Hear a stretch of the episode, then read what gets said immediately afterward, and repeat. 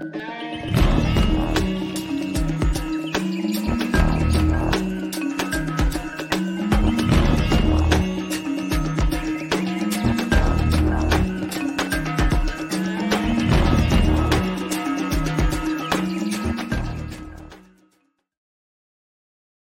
What's up, everybody? Welcome to another episode of Rebunked. My name is Scott, coming to you live from the Last American Vagabond Studios here in historic Franklin, Tennessee. And uh, I've got a fantastic episode for you tonight. I'm very, very excited about this one. So, just real quick, though, I just want to uh, tell you how you can come support the show. Um, if you're new to the show, I want you to head over to rebunked.news. Rebunked.news is the website where we, uh, where we, this is basically the launching off point. Um, let's see. Yeah, sorry guys. I literally just got off work, scrambled down to the studio and throwing this all together here. So rebunk.news. If you if it's your first time on the website, a little window will pop up. Uh, go ahead and sign up for the email list. That way you get notifications when I'm about to go live or have any upcoming announcements or events. Um, if you scroll down here, you'll see all the video platforms I'm on. Right now, we're streaming on Rokfin and Rumble. And then Matthew Raymer over at Content Safe helps me get these up to my other platforms, BitChute, Odysee, and InfoWars' Banned.video. Um, also on all podcast players. So make sure you subscribe wherever you listen to podcasts so that you can listen on the go. And then if you can, leave me a five star review. That goes a long way for helping drive the uh, drive the algorithm and all that good stuff. So also, if you want to support the show financially, a few, few different ways to do it. Um, head over to re, uh, Subscribestar, subscribestar.com forward slash rebunked is the uh, is the way to, you know, five bucks a month goes a long way to help support the show. And I drop periodic premium content on there. So uh, just a great way to just, you know, throw a tip in the jar five bucks a month goes a long way to help support the show. Also, you can get a rebunked shirt over at rebunk.news forward slash shirts. This is brought to you by Big Frog T-shirts in Beaverton, Oregon. They're actually a liberty-minded t-shirt shop. They're listeners of the show. So by supporting them and getting a t-shirt, you actually support this show and everybody wins. Everybody wins. We got designs like compliance is violence. You can't depopulate an idea. We are many, they are few. Truth wins. Several other designs. So go check it out. Truth uh rebunk rebunk.com forward slash or re, yeah, rebunk.news forward slash shirts. Also, uh, Truth TRS. So, TRS is a heavy metal detox spray, helps absorb and eliminate all the heavy metals that have accumulated in your body. We just live in a crazy toxic world, and you know, it's always recommended that you do, you know, heavy metal detox. And, uh, you know, TRS has been a big friend of ours for a long time. I've personally used it off and on many times over the last several years, and just a huge, huge beneficial product. Um, so, truthtrs.com to learn more about that. And then also, we're always liking to talk we always like to talk about solutions around here. So one of the best solutions that we can offer is you know finding different strategies to gain autonomy in this crazy world you know anything we can do to extricate ourselves from the system gain entrepreneurial skills and all that stuff. Um, the best way to do it is with richard grove over at autonomy. Um, so if you go to the episode description below you'll see a link to uh, their autonomy obstacle course. So click on that link and go through and see if autonomy works for you. And if so then uh, you know you support the show by joining them through that link. So, all right, guys, without further ado, I am so excited to bring our guest in tonight. So he uh, he was with us on Truthzilla. Um, probably we all agreed that it was the best interview we ever did. One of my favorite people in the whole world who's out there just fighting for freedom relentlessly on behalf of all of us. So without further ado, here's Dr. Henry Ealy. Dr. H, welcome to the show. All right. What's up, Scott? Thanks for having me, man. Really appreciate being here. And I got to tell you, after we get done, I definitely want to support the show. And I also want to talk with y'all about maybe having Energetic Health Institute be a, a sponsor for the show. Oh, we would absolutely. we we might be able to put something together. This is how we got to do things, right? Community. Absolutely, absolutely. Let's do it. Let's absolutely talk after the show. So yes, thank you so much. So Dr. H, you uh, you've been doing a lot of work behind the scenes. I'm sure a mm-hmm. lot of the people listening to the show here have heard you on many different shows and heard heard your message or heard you speak at many of these medical freedom events. Um, you you've got so much going on in, in in preparing for the show. I didn't even realize that you have your own podcast now, and I apologize that I haven't been up to speed on that. but uh, that's really cool. So everybody, make sure if after this interview you're wanting more, go check out uh, Energetic Health Radio, uh, Dr. Ealy's podcast, where he's just I'm sure just dropping relentless truth bombs, and I'm personally going to go back and get caught up. So. Before we get too far into it, um, for people that may not be familiar with your work, can you tell us a little bit about your background and how you got into this fight? And then we're going to get into the nitty gritty stuff. Sure. Well, I think first and foremost, I'd like to tell people I'm I'm nobody special. I'm just somebody that believes very strongly in um, you know faith, family, and country. You know, um, and uh, you know you get to this place where you see things going the wrong way, and you know some of it you just kind of let it slide, let it slide, let it slide. But I think we let it slide for too many decades. um, and it makes hard it makes it a lot harder to stand up. So um, you know, I, I really want to put that message out there because, uh, you know, to your audience, um, for anybody who even is even thinking about it, don't ever put me on a pedestal. I'm doing the same exact thing you can do. All right. So um, I'm in it for the fight. I'm in it for the victory. I'm in it for our kids. Um, I, have uh, make sure I read regularly stories of children who are being injured um, and have been harmed by what's going on. I want to make sure it's very fresh in my mind. I just finished a wonderful interview with Ernest uh, Ramirez, talking about his son Junior um, and what they went through. I, I, have the utmost love and respect for that man um, for what he's able to do in spite of all of the horror that he's been through. Um, so I, I, think for all of us, it's just about understanding that you you have some unique talent that you can provide. For me, I had a background in data analyzation. Uh, I'm a, I'm a doctor now. Um, I used to be a mechanical engineer. I mean, I have you know critical thinking skills that I can read and I can understand what's going on. And so on March 12, 2020, I started doing daily public service announcements because I knew that Agenda 21 was coming. We didn't know then they were going to push the go button, but they pushed it. And I said, this is the fight of our, this is the fight of our generation, of our lives. And uh, I, I want to be in it. You know, I mean, I, I'm one of those crazy people. I actually enjoy fighting for what's right. You know what I mean? Um, and so uh, my initial goal was just to make sure I was keeping everybody very calm, giving them good advice on things that they could do to keep their immune systems healthy so they didn't have to fear. We were the first people to really, we, I shouldn't say the first, but we were among the first people to really talk about vitamin D and expose that the CDC knew that Americans were severely deficient. 65 to 95% of Americans were deficient in vitamin D, that the stage was set for this bioweapon to wipe out a specific segment of the population, which it did, um, and uh, set, and then they were going to try to turn that into um, a scenario where they could fast track that mRNA platform, um, genetic modification technology. Uh, so we we knew all that was coming. Um, we fought, we fought, we fought. We've published peer-reviewed papers along the way. We uh, and but we stumbled on something, Scott, that was amazing. Mm-hmm we stumbled upon the what we feel is the foundation of the fraud for this situation. I want to give a shout out to Dr. David Martin. I do think he's got the whole package when it goes all the way back to like 1996 in his dossier. Um, I want to give a big shout out to Tom Renz, who's been fighting from day one as well. Um, and Kevin Jenkins, Sayer Ji. I mean, there's so many great people out there have done some some great work, so much great work. Uh, but I think what, what it comes down to, Scott, is this: we found that the CDC and the HHS colluded to, uh, these are in our allegations in our grand jury petition. Um, we found that they colluded, in our opinion, to commit criminal data fraud and willful misconduct, mm-hmm. specifically with respect to the death certificates and how they changed the death certificates so that COVID would be emphasized always as the cause of death and the pre-existing conditions would be de-emphasized and then that gave them the death count they needed. Because if you're going to declare a public health emergency you have to have dead bodies. And so they did it with a sleight of hand but they did it in violation of three very important federal laws the administrative procedures act the paperwork reduction act and the information quality act. And what's very interesting is they are now attempting to just say we made some mistakes it was it was incompetence. We were just incompetent. It was a whoopsie, right? Mm-hmm. No, you can make a mistake in government with communication. You can make a mistake in government with, um, you know, with testing. That's what Rochelle Walensky said a couple weeks ago. You cannot make a mistake with data, particularly when you circum attempt to circumvent the law which protects the accuracy of the data that is produced.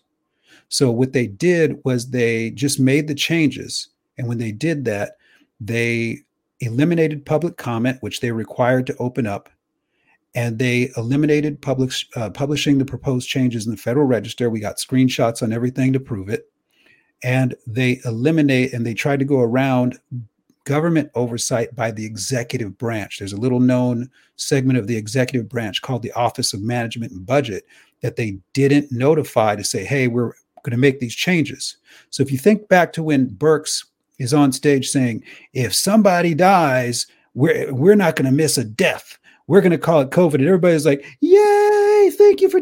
What she wasn't telling everyone was that the plan had already been put in motion to make sure that they hyperinflated the death count. And by our estimates, it's anywhere been hyperinflated by anywhere from 88.6 to 94%. Mm. That means that only about 6 to 12% of those reported COVID deaths are actually COVID deaths. Oh my gosh. And and so fraud just on its face, fraud. And um fraud. so and then well they went back and they started to like audit some of these, right? There were some jurisdictions where they uh they they adjusted the total death count after, you know, reviewing the data, like what are these like COVID death audits or something like that, like partial audits? Right. Like yeah, that? they're they're called partial audits, mm-hmm. um, and it's just to eliminate the obvious things that shouldn't have been counted. Uh, motorcycle accident, car accident, falling off a ladder, but it was counted as COVID, right? and it's like, okay, that's not a COVID death. That's you know that's blunt force trauma. Um, in Alameda County, uh, they did a soft audit or partial audit, and uh, uh, it was in 2021, summer 2021 and I believe it was at 22%. Mm-hmm. Um, and then Santa Clara County in California did it a few weeks later. Same thing. They lowered their death count for COVID by 25%. I might have those two flip flopped. It might be the other one's 25 and the other one's 22.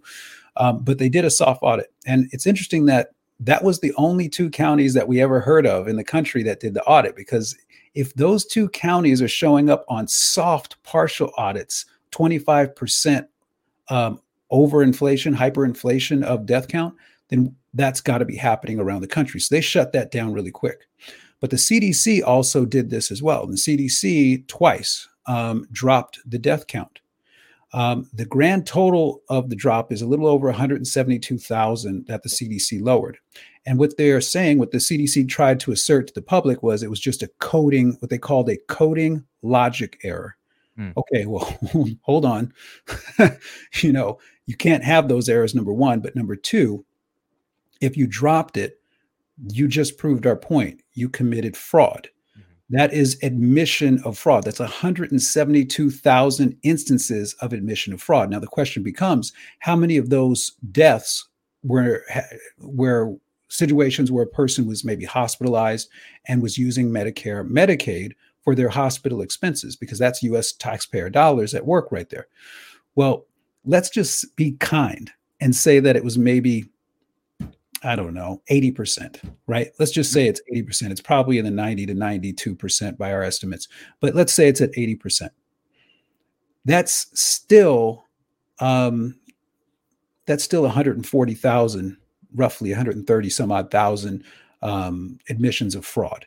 And that now isn't just criminal data fraud. It isn't just willful misconduct doing something that's wrong, even though you know it's wrong. It's also Medicare, Medicaid insurance fraud. Mm.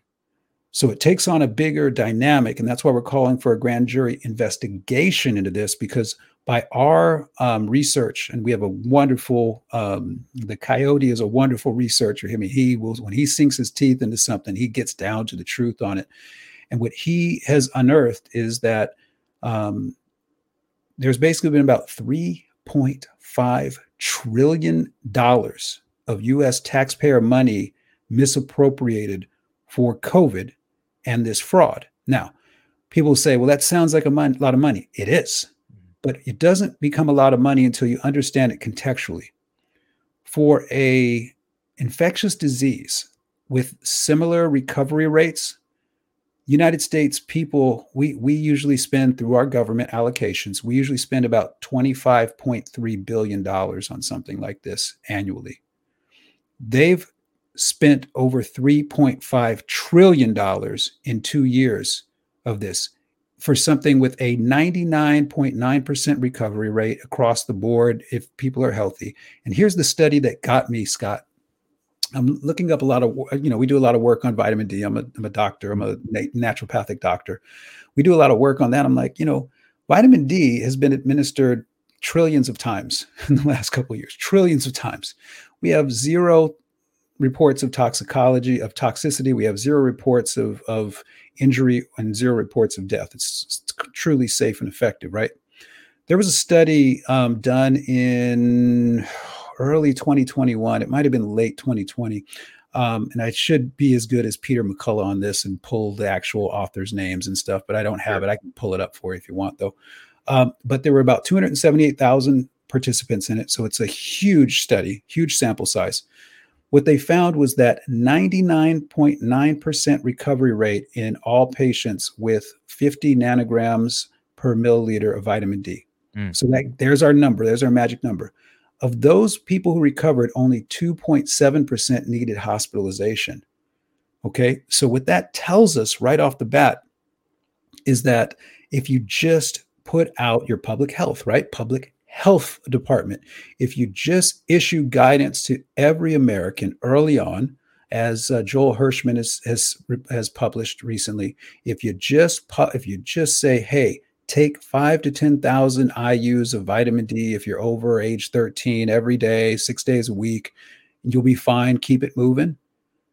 This would have been done. But then we know we, you know, you, you start looking at, you know, today Fauci got ordered finally to come off of his emails, right? Because he mm. always been acting like he's above the law. He, oh, after all, he is science, right? Yeah, exactly. That dude. So anyway, there's a there's a little synopsis for everybody. It's basically just criminal fraud and yeah. and willful misconduct on a massive scale.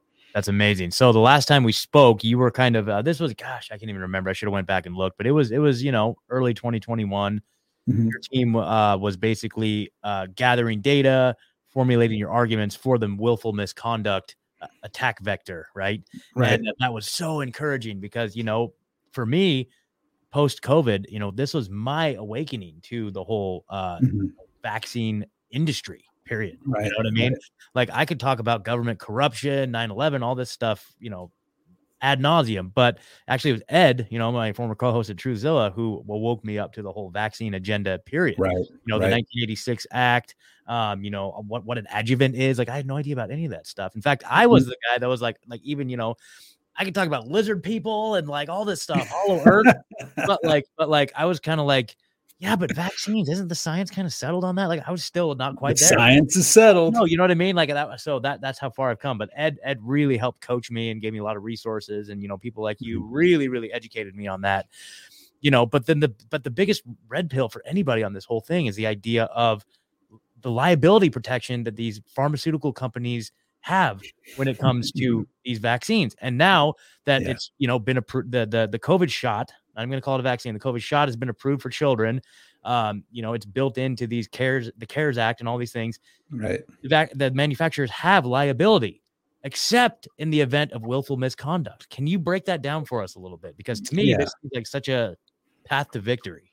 Yeah, this is the only logical course that we could find on my teams that I work on was this strategy everything else you know when you extrapolate it in best possible scenarios it still results in a brick wall mm-hmm. um, when you look at 42 USC uh, 300 AA dash 11 and dash 22, and those are the two clauses within the 1986 National Childhood Vaccine Injury Act that grant um, immunity and civil from civil litigation to all manufacturers, uh, you hopefully are develop a question. And that question is if it is truly safe, why would these manufacturers need that kind of that protection? This is the only product on the on the planet with that protection.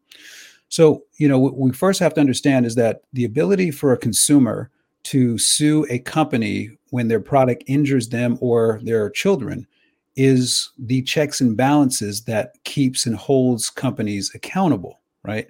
um, in at least in theory, but it's actually actually in practice. There's plenty of instances where a, a car seat manufacturer for a baby, um, you know, baby died. Car seat manufacturer found that there was a defect in the car seat. You know, they have to pay out, and then what do they do? They improve the product, mm-hmm. right? And that's the that's kind of the process. It sucks for the family, it sucks for the baby, um, but that's the, been the process, and that's been widely accepted by Americans. You know, for our entire existence. So why does this industry get its own immunity? That doesn't make any sense, especially when you look at the amount of money they're making, let alone the amount of money they're making from the American taxpayer. We're paying them and we we paid them to develop this supposedly develop this mRNA you know technology gene modification platform i will not call them vaccines because they are not vaccines mm. um, and you know we don't hold the patent on it they do we don't get any residual checks. There's no, they don't have to even, it's not even like a loan where they have to repay the American people for it. They just got a free check. And then the Biden administration has the uh, audacity to come out yesterday saying that we finally defeated pharma. Why? By by giving them everything, by giving them every penny that we have. Is that how you defeat? By by not holding them accountable, letting them do whatever they want. That's that's how you do. Okay, well, you have a very weird, warped definition of defeating someone if that's the case, right? So when we what we do is when we look at 42 USC 300 AA-11 and dash 22 and I do encourage everyone to go look it up because when I tell parents about this it blows their minds. I've actually with the help of a dear friend of mine Brittany Cara we put together the first vaccine education um, certification in the entire country. All right, we went and looked at Harvard and we went and looked at um, UCLA. We went and looked at Stanford's curricula and we said are you you know are you teaching your you know future graduates about vaccine education? How to identify what's in how to know number one what's in the shots how to use the vaccine adverse events reporting system and how to um, and, and how to identify an injury how to look at surveillance reporting which surveillance reporting for those who don't know is this answer to a simple question. Of the people who got the shot how many still got sick anyway?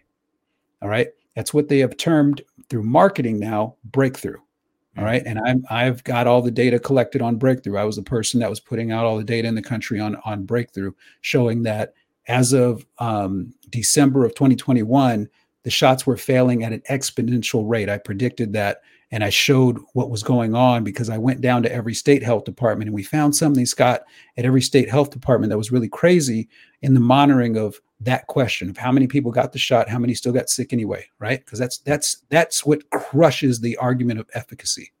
Okay. Only a handful of states, and I mean like less than half of the states, were actually reporting in on this. They didn't want the American people to know that information. So if you don't want the American people to know that information, just don't keep the record. Just mm. don't ask that question. But fortunately, there were enough states doing it where you could figure some stuff out, and we were able to figure it out. So what ends up happening with uh, with with the vaccines and and all this other jazz that's going on is that they've basically set the stage to pr- create a product, put anything in the product that they want to, separate the consumer from what's the ingredients in the product, separate the consumer from the reality of post marketing data uh, which shows the true amount of injury or a closer indication of the true injuries. Promote a phrase safe and effective, safe and effective, safe and effective. Reward doctors who use these shots and inoculate a certain percentage of their practice so that you get greater um, recompensation from the pharmaceutical industry. Mm-hmm. And and then start taking the profits over the last several decades of that of that just endless supply of, of money that's coming in and use that money to lobby for now state legislatures to start putting in mandatory um, shot bills for kids going to school. Now, when you think about this industry, you have to conceptualize this. This industry does not make money on their um, pharmaceuticals anymore, the statins and the PPIs, because they have to spend so much money in advertising for it and because those products are open to litigation. You can sue them if you get hurt. So what they did was they shifted their entire focus in their portfolio to vaccines. And when they shifted it to vaccines that's where they made all their money because for a couple reasons. Number one they don't have to do any advertising on mm-hmm. them. It's safe and effective People have been conditioned, parents have been taught if you don't do this, your kid's going to die. That's nonsense. It's a lie, but they've been taught that. So parents go in and get their kids get the shots, and then when their kids get sick, have SIDS and die, develop allergies, autism, or whatever, what do they what do they say? well, it wasn't the shot. The shot couldn't have done it. No way it could have been the shot, right? And they point back to this one stupid study um, out of Denmark way back when that was actually authored by a representative of the pharmaceutical industry um, and saying that this study proves that the shots do not lead to autism. Okay, well, when you look at the actual methods in that study, they never assessed for autism. so if you never asked the question, is your child showing autistic traits and behaviors? And you can't make the claim that definitively the shots have no correlation to that, but that's exactly what they did in this one random stupid study. So, what ultimately you find is that the whole industry is just immoral and, and mm. corrupt. I mean, you're injecting children with MRC5, aborted human fetal cells, WI38, aborted human fetal cells. Um, if you're a, if you're a dog lover, you're going to inject your baby with some uh, canine kidneys and and uh, if you like little cows and little calves, you're going to give them a, a, fetal bovine serum, uh, which is extracted from a living and still heart pumping fetus. And it's a really ugly industry. And then you go in and you listen to the Plotkins of the world, and, and they tell you point blank they've been committing atrocities. And they are just soulless creatures. They, they ask you ask they've been asked about whether or not they believe in God. They're complete atheists. Mm-hmm. So, you know, you got that whole other problem. And you start looking at this and you go, and I, I say this all the time to parents. I say, first go look up at the law and just ask yourself a question. Why do they need that protection? Yep. Right. But then look at the ingredients. Just go to what's called, and the CDC publishes this and the FDA publishes this. Just go to the vaccine media and excipient summary. Just go there. Okay. And when you go there, you're going to see all the ingredients on each shot, except COVID, of course, because it's mm-hmm. technically mm-hmm. not fully approved. So we don't have to tell you what's in it. Um, so you're going to see all these ingredients. You're going to see, like Dr. Stephanie Seneff does, does such a beautiful job of, of reporting. You're going to see uh, the amount of aluminum that's in there. You're not going to see a lot of thimerosal or mercury in there anymore. But then they don't tell you, the FDA, that they can add um, a certain amount of thimerosal post production, and it doesn't need to be added to the label, the list of ingredients, right? And that's right on the FDA site.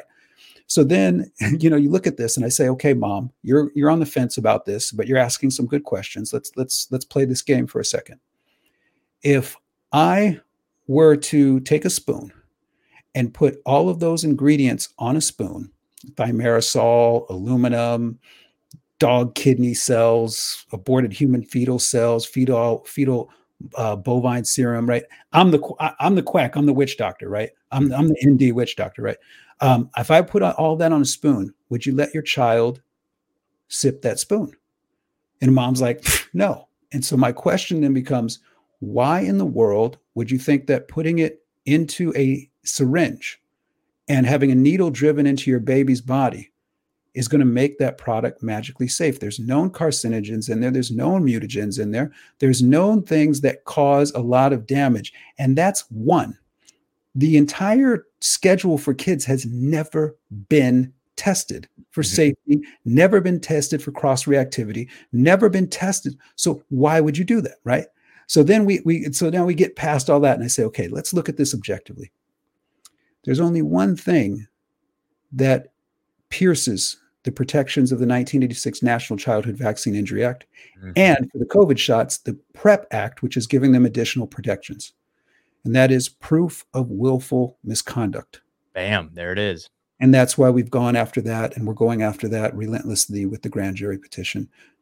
That's so beautiful, you know, and and it's once you start breaking it down on those levels, and that that one thing I pulled up there while you were talking, that was not the study that you were saying is a junk study that was the study from uh, our friend Dr. Paul Thomas and um, great. And Dr. Paul is amazing, isn't he? Yeah, exactly, exactly. And so this, you guys, what you're looking at here. So this is, if you're listening, it's basically you can just type in Dr. Paul Thomas Vax on Vax study. Basically, he just charted office visits for all of his patients because he's the type of doctor that would accept unvaccinated children.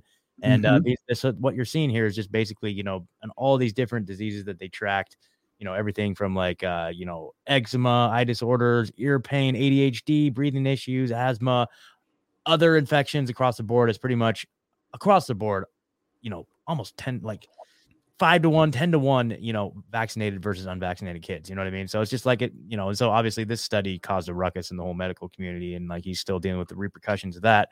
But, you know, it's just so crazy once you start peeling it back and realizing how diabolical the industry is. And like some of the things that you discussed there and the fact that they don't they don't have the rigorous testing standards that you know like a like a heart like a heart uh you know heart medication would require like right. a pressure medication would require you know it's just like it's just completely non-existent. And what we're seeing now is the further deterioration. Like they want to completely throw away any sort of uh you know testing and have this mRNA platform just be a plug and play type of deal where they require no testing for any sort of future drugs. And I mean, that's I mean, Fauci, in his own words, said they want to disrupt the whole thing. You know, what is it like? Uh, disrupt the whole process like iteratively and and from the inside and just like you know. And but they needed some sort of crisis like this in order to do it. Like this is like a little 9/11 to drive in all the agendas that they needed afterwards. But I don't want to get our you know wires crossed here. But anyway, so uh, what what specifically has your team recognized in terms of willful misconduct that uh, these these pharmaceutical pharmaceutical companies, pharmaceutical, excuse me, I, I, that was awesome. Pharmaceutical companies are guilty of. Well, uh, right before I answer, let me just give a quick yes. little uh, backup on that. Um, for that, I think the one that you pulled up that was published by Dr. Paul Thomas and yep. uh, Dr. James Lyons Weiler. Correct. Okay. Yes. Uh, both dear friends of mine, brilliant men, absolutely yep. brilliant, brilliant minds, um, with good hearts. Okay. On top yep. of it. Okay. Um, Dr. Paul Thomas has been under attack incessantly by the licensing board coming after him for this. And they forced the um, journal that it was published in to retract it yeah. without reason or substance. So when you go and look for this paper, you'll see that it's been retracted everywhere. It wasn't retracted by Dr. Paul Thomas. He stands by it. It wasn't retracted by Dr. James Lyons Weiler. He stands by it. It was the journal under pressure from the AMA, the pharmaceutical industry, the licensing boards, and all that stuff that pulled it back. That should tell you something right there. If if these are truly safe and effective, then there should be clear transparency. I mean, it should be bragging about. You don't have to beg anybody to go get an iPhone, right? Everybody wants that. But these, they know that there is dubious science at best supporting them and they know that you know this is their cash cow and they want to protect it with everything they got right? They don't want to ever give up 42 usc 300 aa-11 and dash 22 they don't want to give those up. You give those up it's open season and the whole industry collapses. That's how tenuous their hold on supremacy is right now. That there everything that the pharmaceutical industry is about is based upon the profit margins gained by vaccines. That's yep. all it comes down to. So um uh, you know, make sure you support brave people like Dr. Paul Absolutely. Thomas and Dr. James Lyons Weiler. They're not they they've taken so many arrows. They have they if you if they drank a sip of water, there's going to be water flying out of them in all directions like the old Bugs Bunny cartoons. Okay, they've taken a lot of heat, okay? And now they need a lot of our support, especially those of you who are waking up now, which is great. I'm like, welcome to the party, pal. Here we go.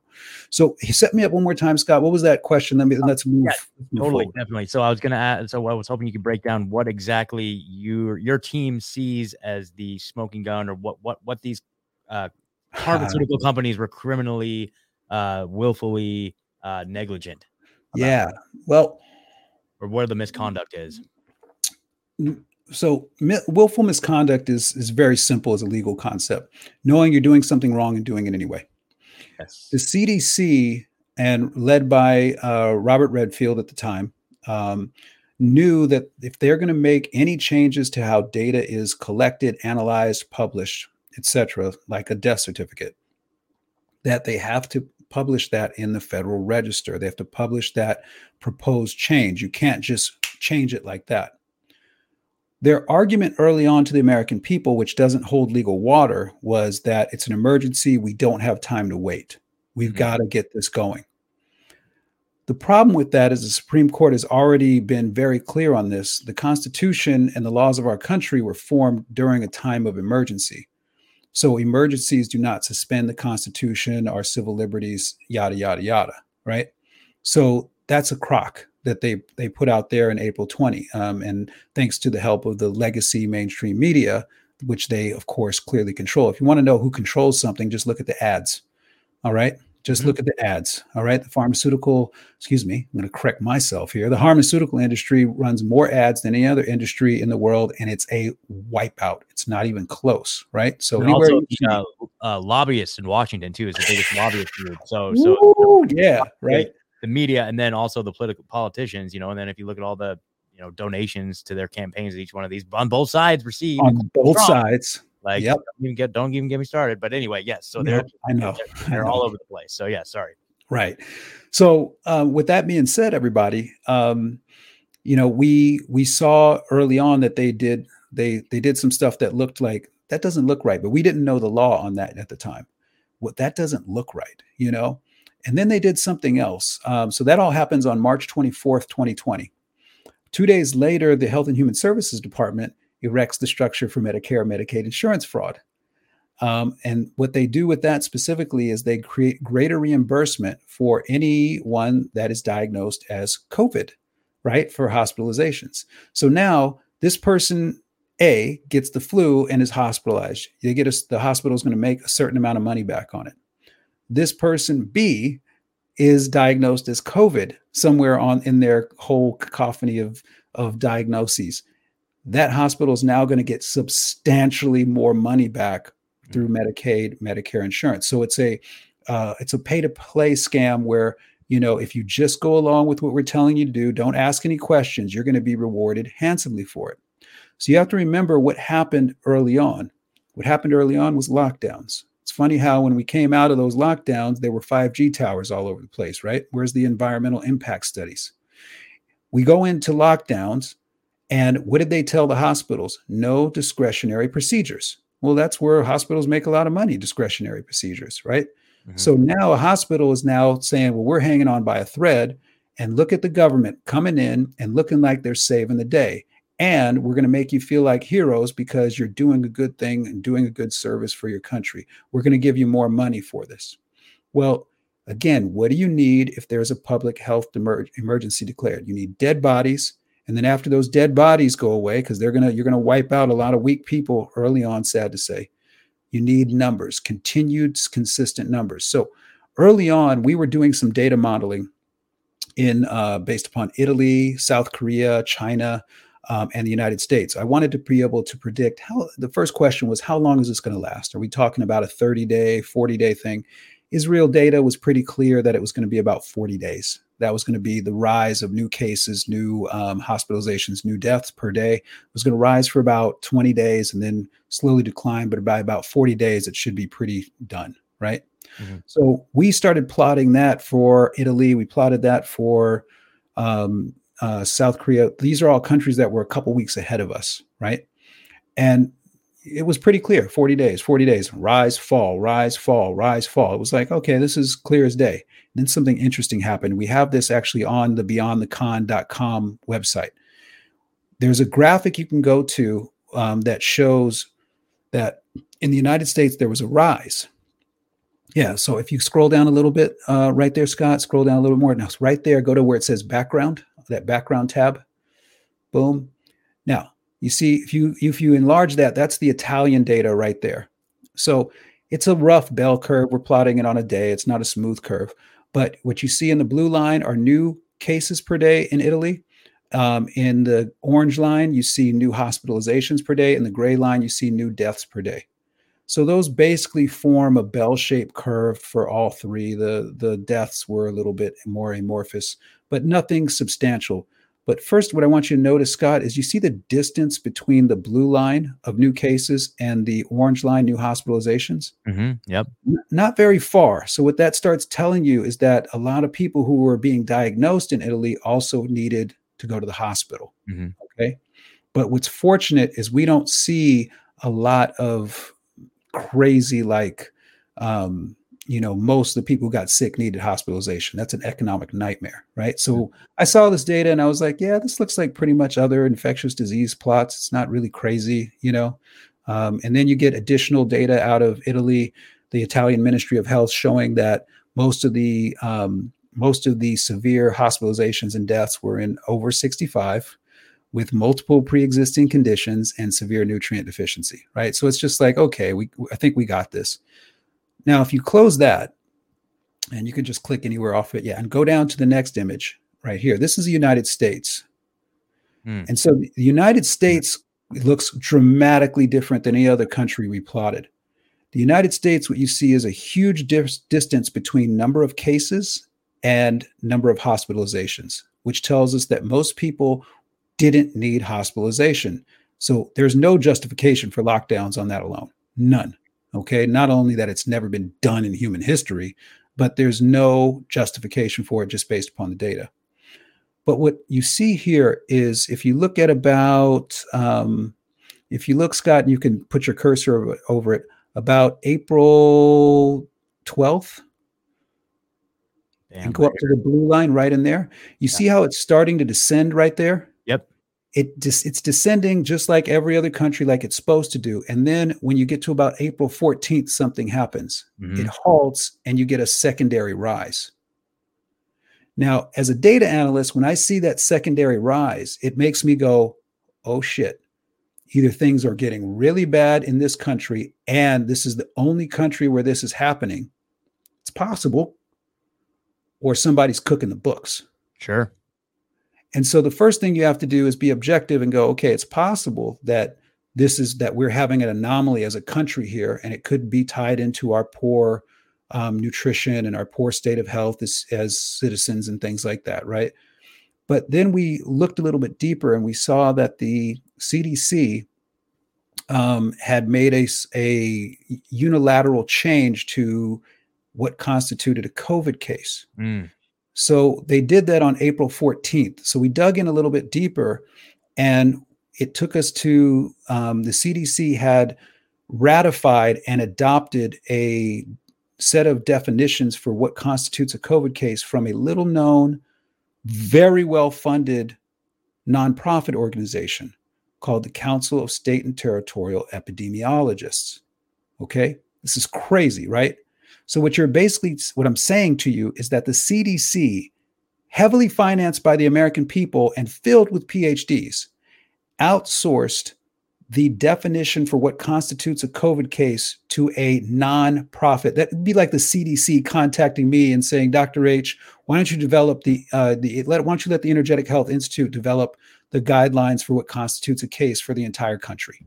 That would have been nice if they did do that. Like if you would have been in charge of this the whole time, like it would've been This was over real quick, bruh. Let me tell you. Okay. But you get what I'm saying. It's preposterous, right? It's Yeah. preposterous. Now it gets even worse. When you read that Council of State and Territorial Epidemias, Epidemiologists document, their position statement, it publishes on April 5th. CDC adopts it on April 14th. Okay. Mhm. For the CDC to adopt that, they had to open a mandatory public comment period. They didn't do that. So this is the second time now that they don't open up public comment. The CDC would have had to give at least 30 days for public comment. Likely it would have been really about 60 days before they could have enacted it. That'd take too long. So they just went ahead and did it, right? Mhm. When you read the document, there's a couple things that really stand out. You ready for this, Scott? This is Yeah. stuff that always blows me away to this day. Totally. Number one, the minimum definition for what constitutes a COVID case is a single cough. Mm. All a person has to do is cough one time, and that person could be diagnosed presumptively with COVID, which then has the ramification of, hey, hospital, you put COVID on the billing form. Now you're going to be reimbursed at a greater rate. Let's do this, right? So, guess what? Everybody's being counted as COVID. Okay.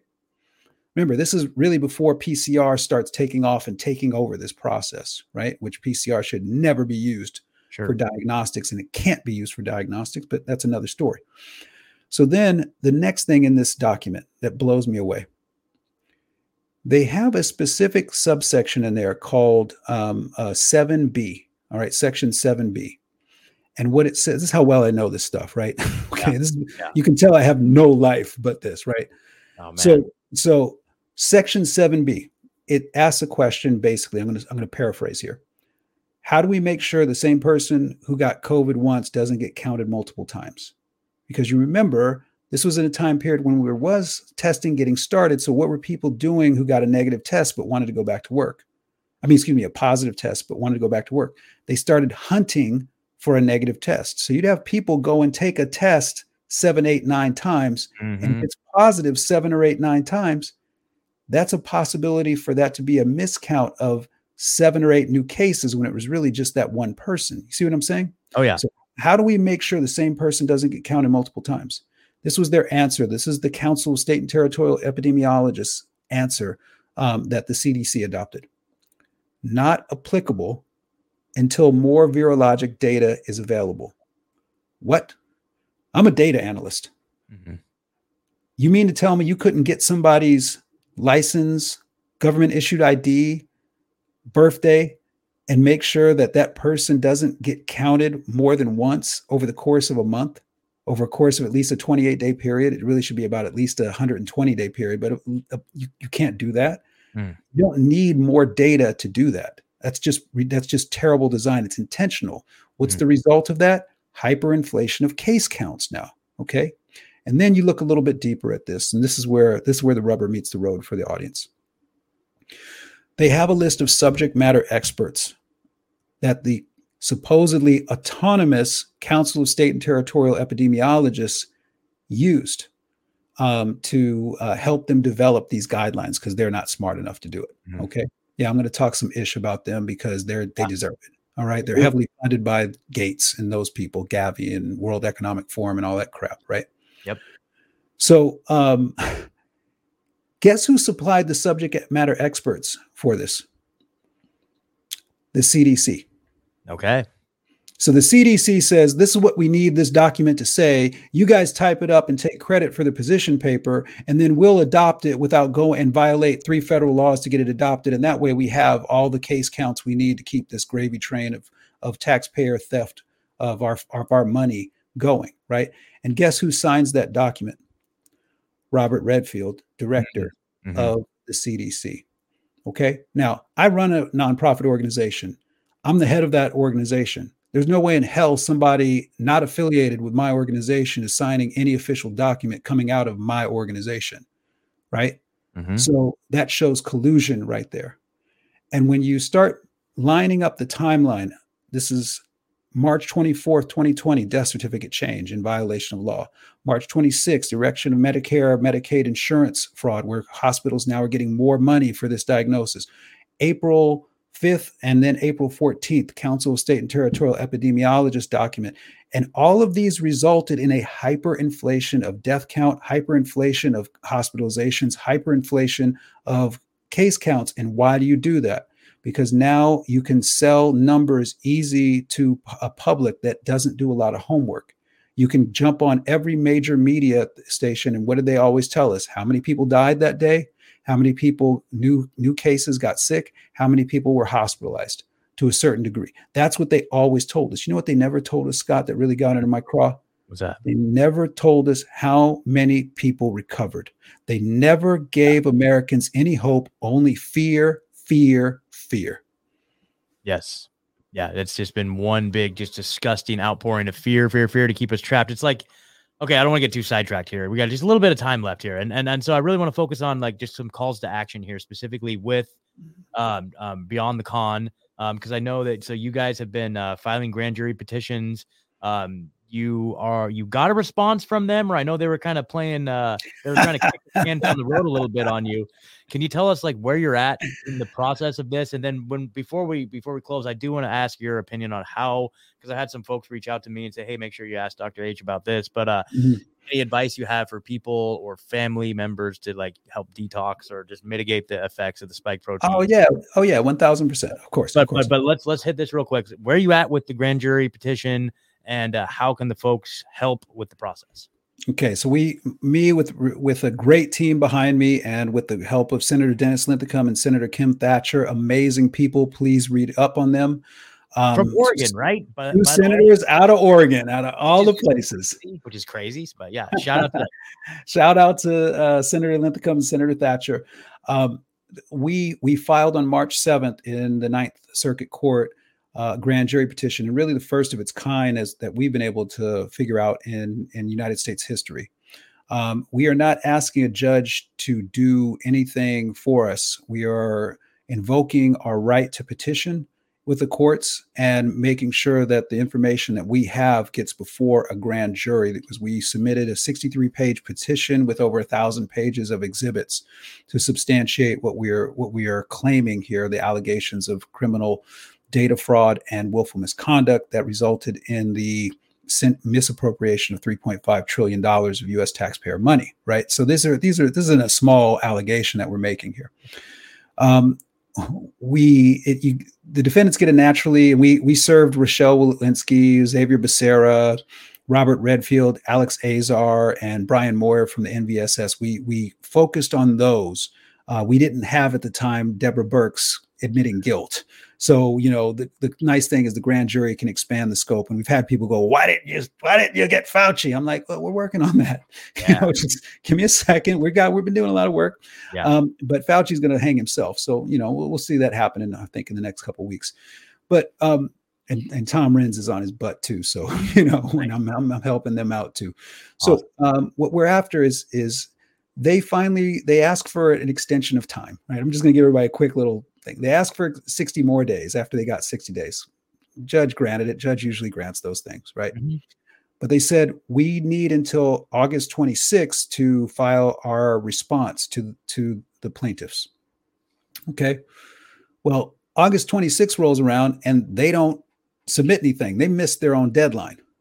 So we filed immediately a motion for default judgment in our favor, as we should we don't expect that you know we weren't anticipating. I want to fight. I don't you know I don't want to win by default, but I'll take any win we can get right now. Yeah. So you can't make this up. In between them missing their deadline, the U.S. attorney we had been talking to last year in 2021, saying, "Hey, you need to investigate this. You need to make sure it's investigated." He actually gets assigned to defend the people we're accusing of these crimes. Mm, wow. Okay? That's kind of crazy, right? Conflict of interest there at all. Yeah, yeah. Well, I think the Department of Justice figured that out because on July 13th, they immediately reassigned him. Mm. And uh, guess where they reassigned him to, Scott? I don't even know. They reassigned him to Nairobi, Kenya. Oh, wow. Effective July 17th. okay. Wow. Yeah. Wow. Right. Wow. And then they so they missed their deadline. There's a new U.S. attorney that's that's put on the case. She misses the deadline, and we file. Um, their excuse for missing the deadline in the world of you can't make this up was my dog was sick. Oh, geez. Okay. All right. That's actually in a court document. Uh, the reason I missed the deadline, Your Honor, was not because I was being disrespectful, but because my dog was sick today. Probably so, just took the dog in for its uh, COVID vaccine. And the there you go, right? Something, yeah, it might have a blood clot yeah. rolling around in there. So um, where we're at right now is we have until um, the September 12th, Monday. We're going to file our response. And what we've been asking the public to do is support this. We've already got this in motion. This a lot of people fill out like, you know, move move.org or and change.org and all that stuff. Those aren't petitions. Those are public comments. Yeah. Okay. You're giving a public comment. Those get put in the garbage if they're ever even read. Okay. This is actually a petition filed in court. Whether people join on to sign this or not, we're moving forward on this. What we're asking people to do in five days and six hours is to click on that link, go to our partner, Stand for Health Freedom. We'll take you right to Stand for Health Freedom. Take 10 seconds to say, I support this, because what we're going to do on Monday, the 12th, is we're going to see how many people have supported this, and we're going to put that in our response to the defendant's counsel. And we're going to tell the judge point blank this is a matter of significant interest in uh, America, which was one of the standards that help him make the ruling in our favor. So right now we're we're if we're not at 150,000, we're damn close and we're closing in. Awesome. We sure would like to get over 500,000 to a million people, a million Americans, you know, on this. Uh, so you can read the petition on here. You can read and uh, learn about the grand jury on here. You can read our synopsis, our background, our our timeline, who we are. You can scroll down and read the whole um, the you know download the whole petition. petition. You you know we don't want you to sign it just because we said so. Read it. Yeah. Read what's going on. Get yourself informed, right? We've got all of our peer reviewed papers. Those are all downloadable for free. We've had people come to us, Scott, these, and I get it. We've all been burned. People are like, yeah. oh, is this a scam? You just want my email address.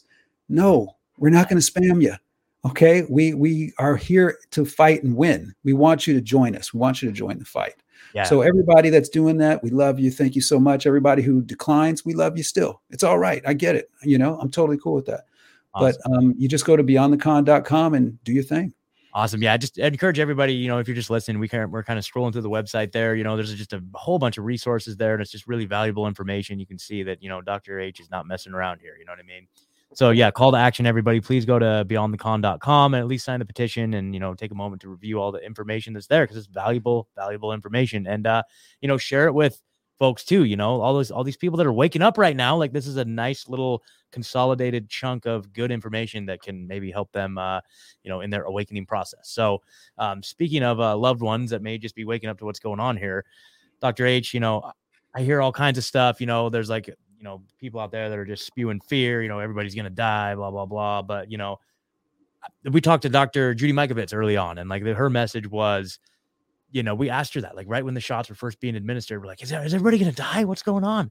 And she's like, no, no, no. We're the, we're just these amazing magical beings with extremely powerful resiliency and mm-hmm. uh, you know the ability to heal. And you know, and, and once we uh, accept where we're at and take steps forward to healing, you know the body is capable of miraculous things. I know that's your message too, but for people out there that you know maybe were forced into taking the shot or have loved ones who are uh, you know having deleterious effects or whatnot, like what would be your uh, your word of advice for any folks like that? No, first of all, we are blessed to have Judy on yeah. our side.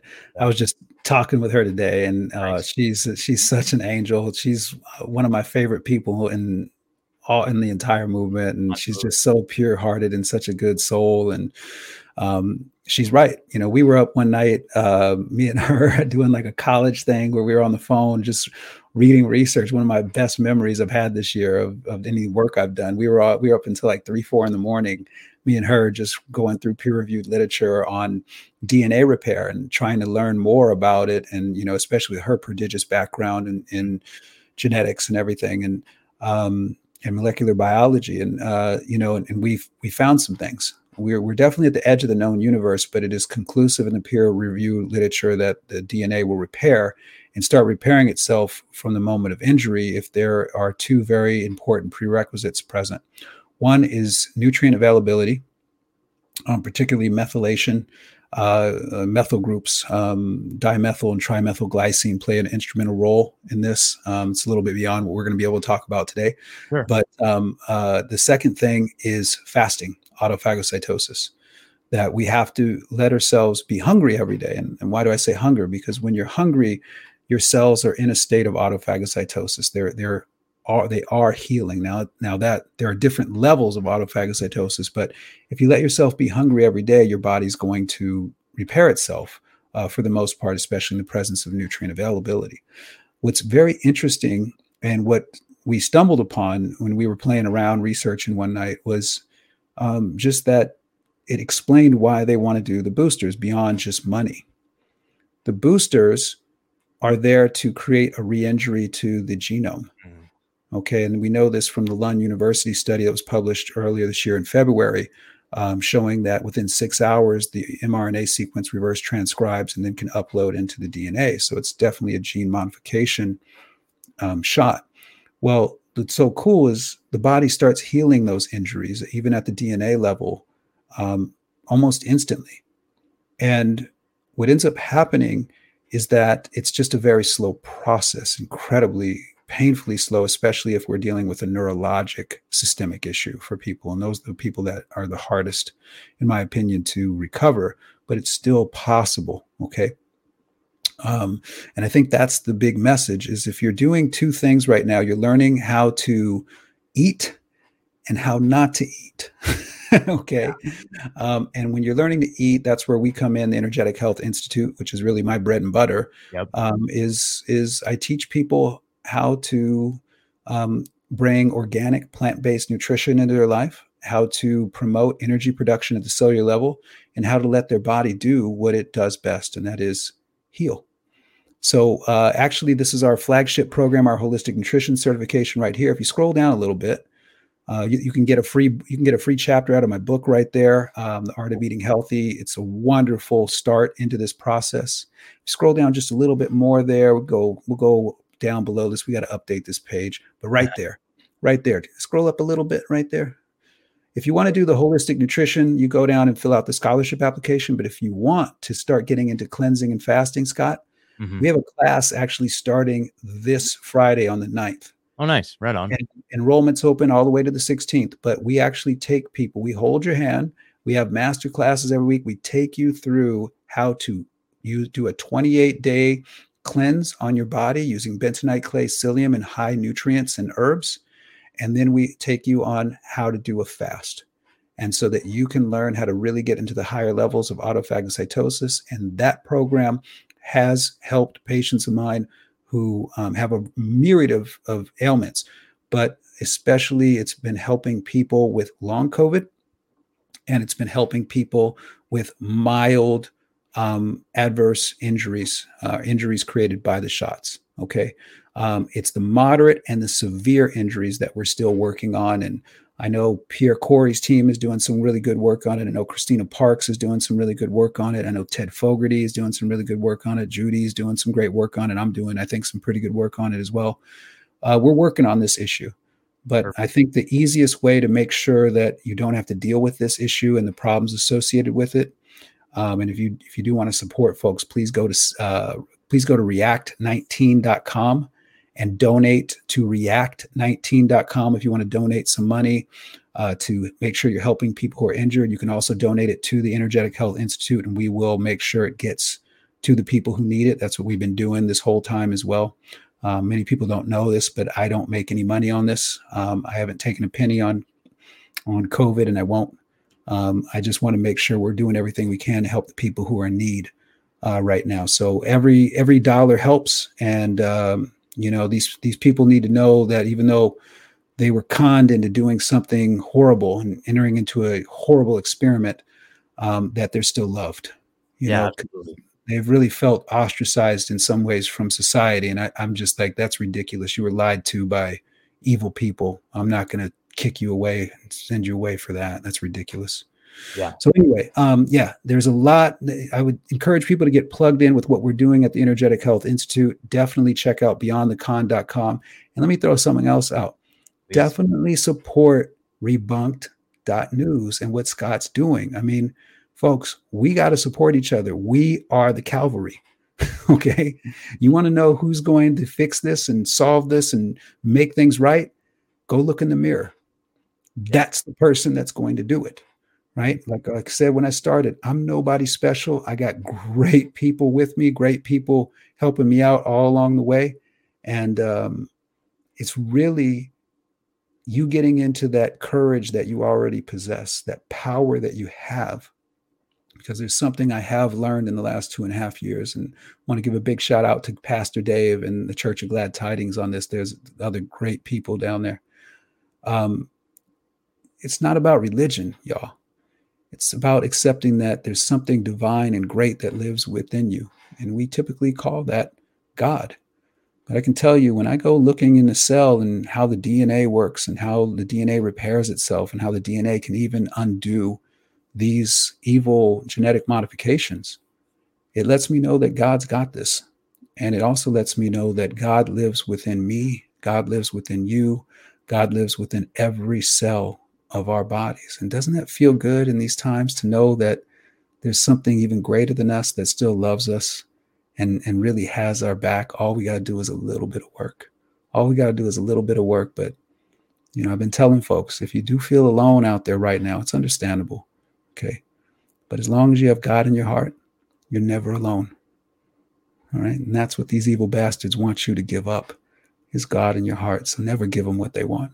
Make sure you say thank you every morning when you wake up for just opening your eyes, no matter how good or bad your situation is, because every day of life is a gift and it's something to be embraced, celebrated, and the freedom with which to live it protected at all times. So, Scott, thank you so much for having me on, brother. I really appreciate you, man. Thank yeah, you. Absolutely, Dr. H, man. It's always an honor and a pleasure to have you here. That's some great, great, great information. Everybody, please go follow and support everything Dr. H is doing. Um, Energetic Health Institute, you guys, like that's um, a lot of great information there. Um, I the vaccine education one if you want more uh, information mm-hmm. about how to speak intelligently about, uh, you know, vaccines and just help other family members. And then, of course, um, tell us just real quick about the Energetic Health Radio Show, where they can find that. Sure. So uh, we're we um, we're with uh, America Out Loud. You can go to oh, americaoutloud.com, and uh, that's run by a great brother, great friend of mine, uh, Malcolm. Uh, I'm Malcolm Out Loud, who just does a great thing. We're actually starting. We're actually recording an eight-part series for step-by-step ways into health and freedom. Uh, starting tomorrow. That's I think going to start airing on the weekends. But uh, my show Um, Energetic Health Radio airs on uh, two times on Saturday, two times on Sunday, right after Dr. Peter McCullough. The, and I always say this, and I mean this the great Dr. Peter McCullough, um, his show. I'm just really honored to be right after his show. And then it goes to podcast on Monday. So if you go to my uh, if you go to my uh, personal page on the America Out Loud platform, you'll find the radio show, Energetic Health Radio, but you'll also find all the articles I've written uh, for America Out Loud as well. That's uh, one of my primary places where I publish. I also just started on Telegram. Um, so uh, I've been getting blessed with that. And I would encourage people to check out Kanekoa the Great and um, uh, definitely the Vigilant Fox. If there's any channel that you want to make sure you have on Telegram, get the Vigilant Fox. He crushes it. I love that dude. Um, uh, you know, and then of course you got the usual sp- suspects. Dr. Simon uh, Goddick is fantastic. Um, you know, and then you can go to everybody's individual. It's hard to sometimes verify if it's actually somebody here or if it's a fake one, but I can tell you the Vigilant Fox. Woo! You start there, you will help get your family members educated on this. Okay. That's awesome. That's awesome. Well, shoot, Dr. H, we'll keep up the amazing work and hopefully we'll check in soon here. Um, yeah, you guys, if you like this show, make sure you share it and then go to rebunked.news for all the ways to follow and support the show. So, Dr. H, thank you so much, and we'll talk to you soon. Thank you, brother.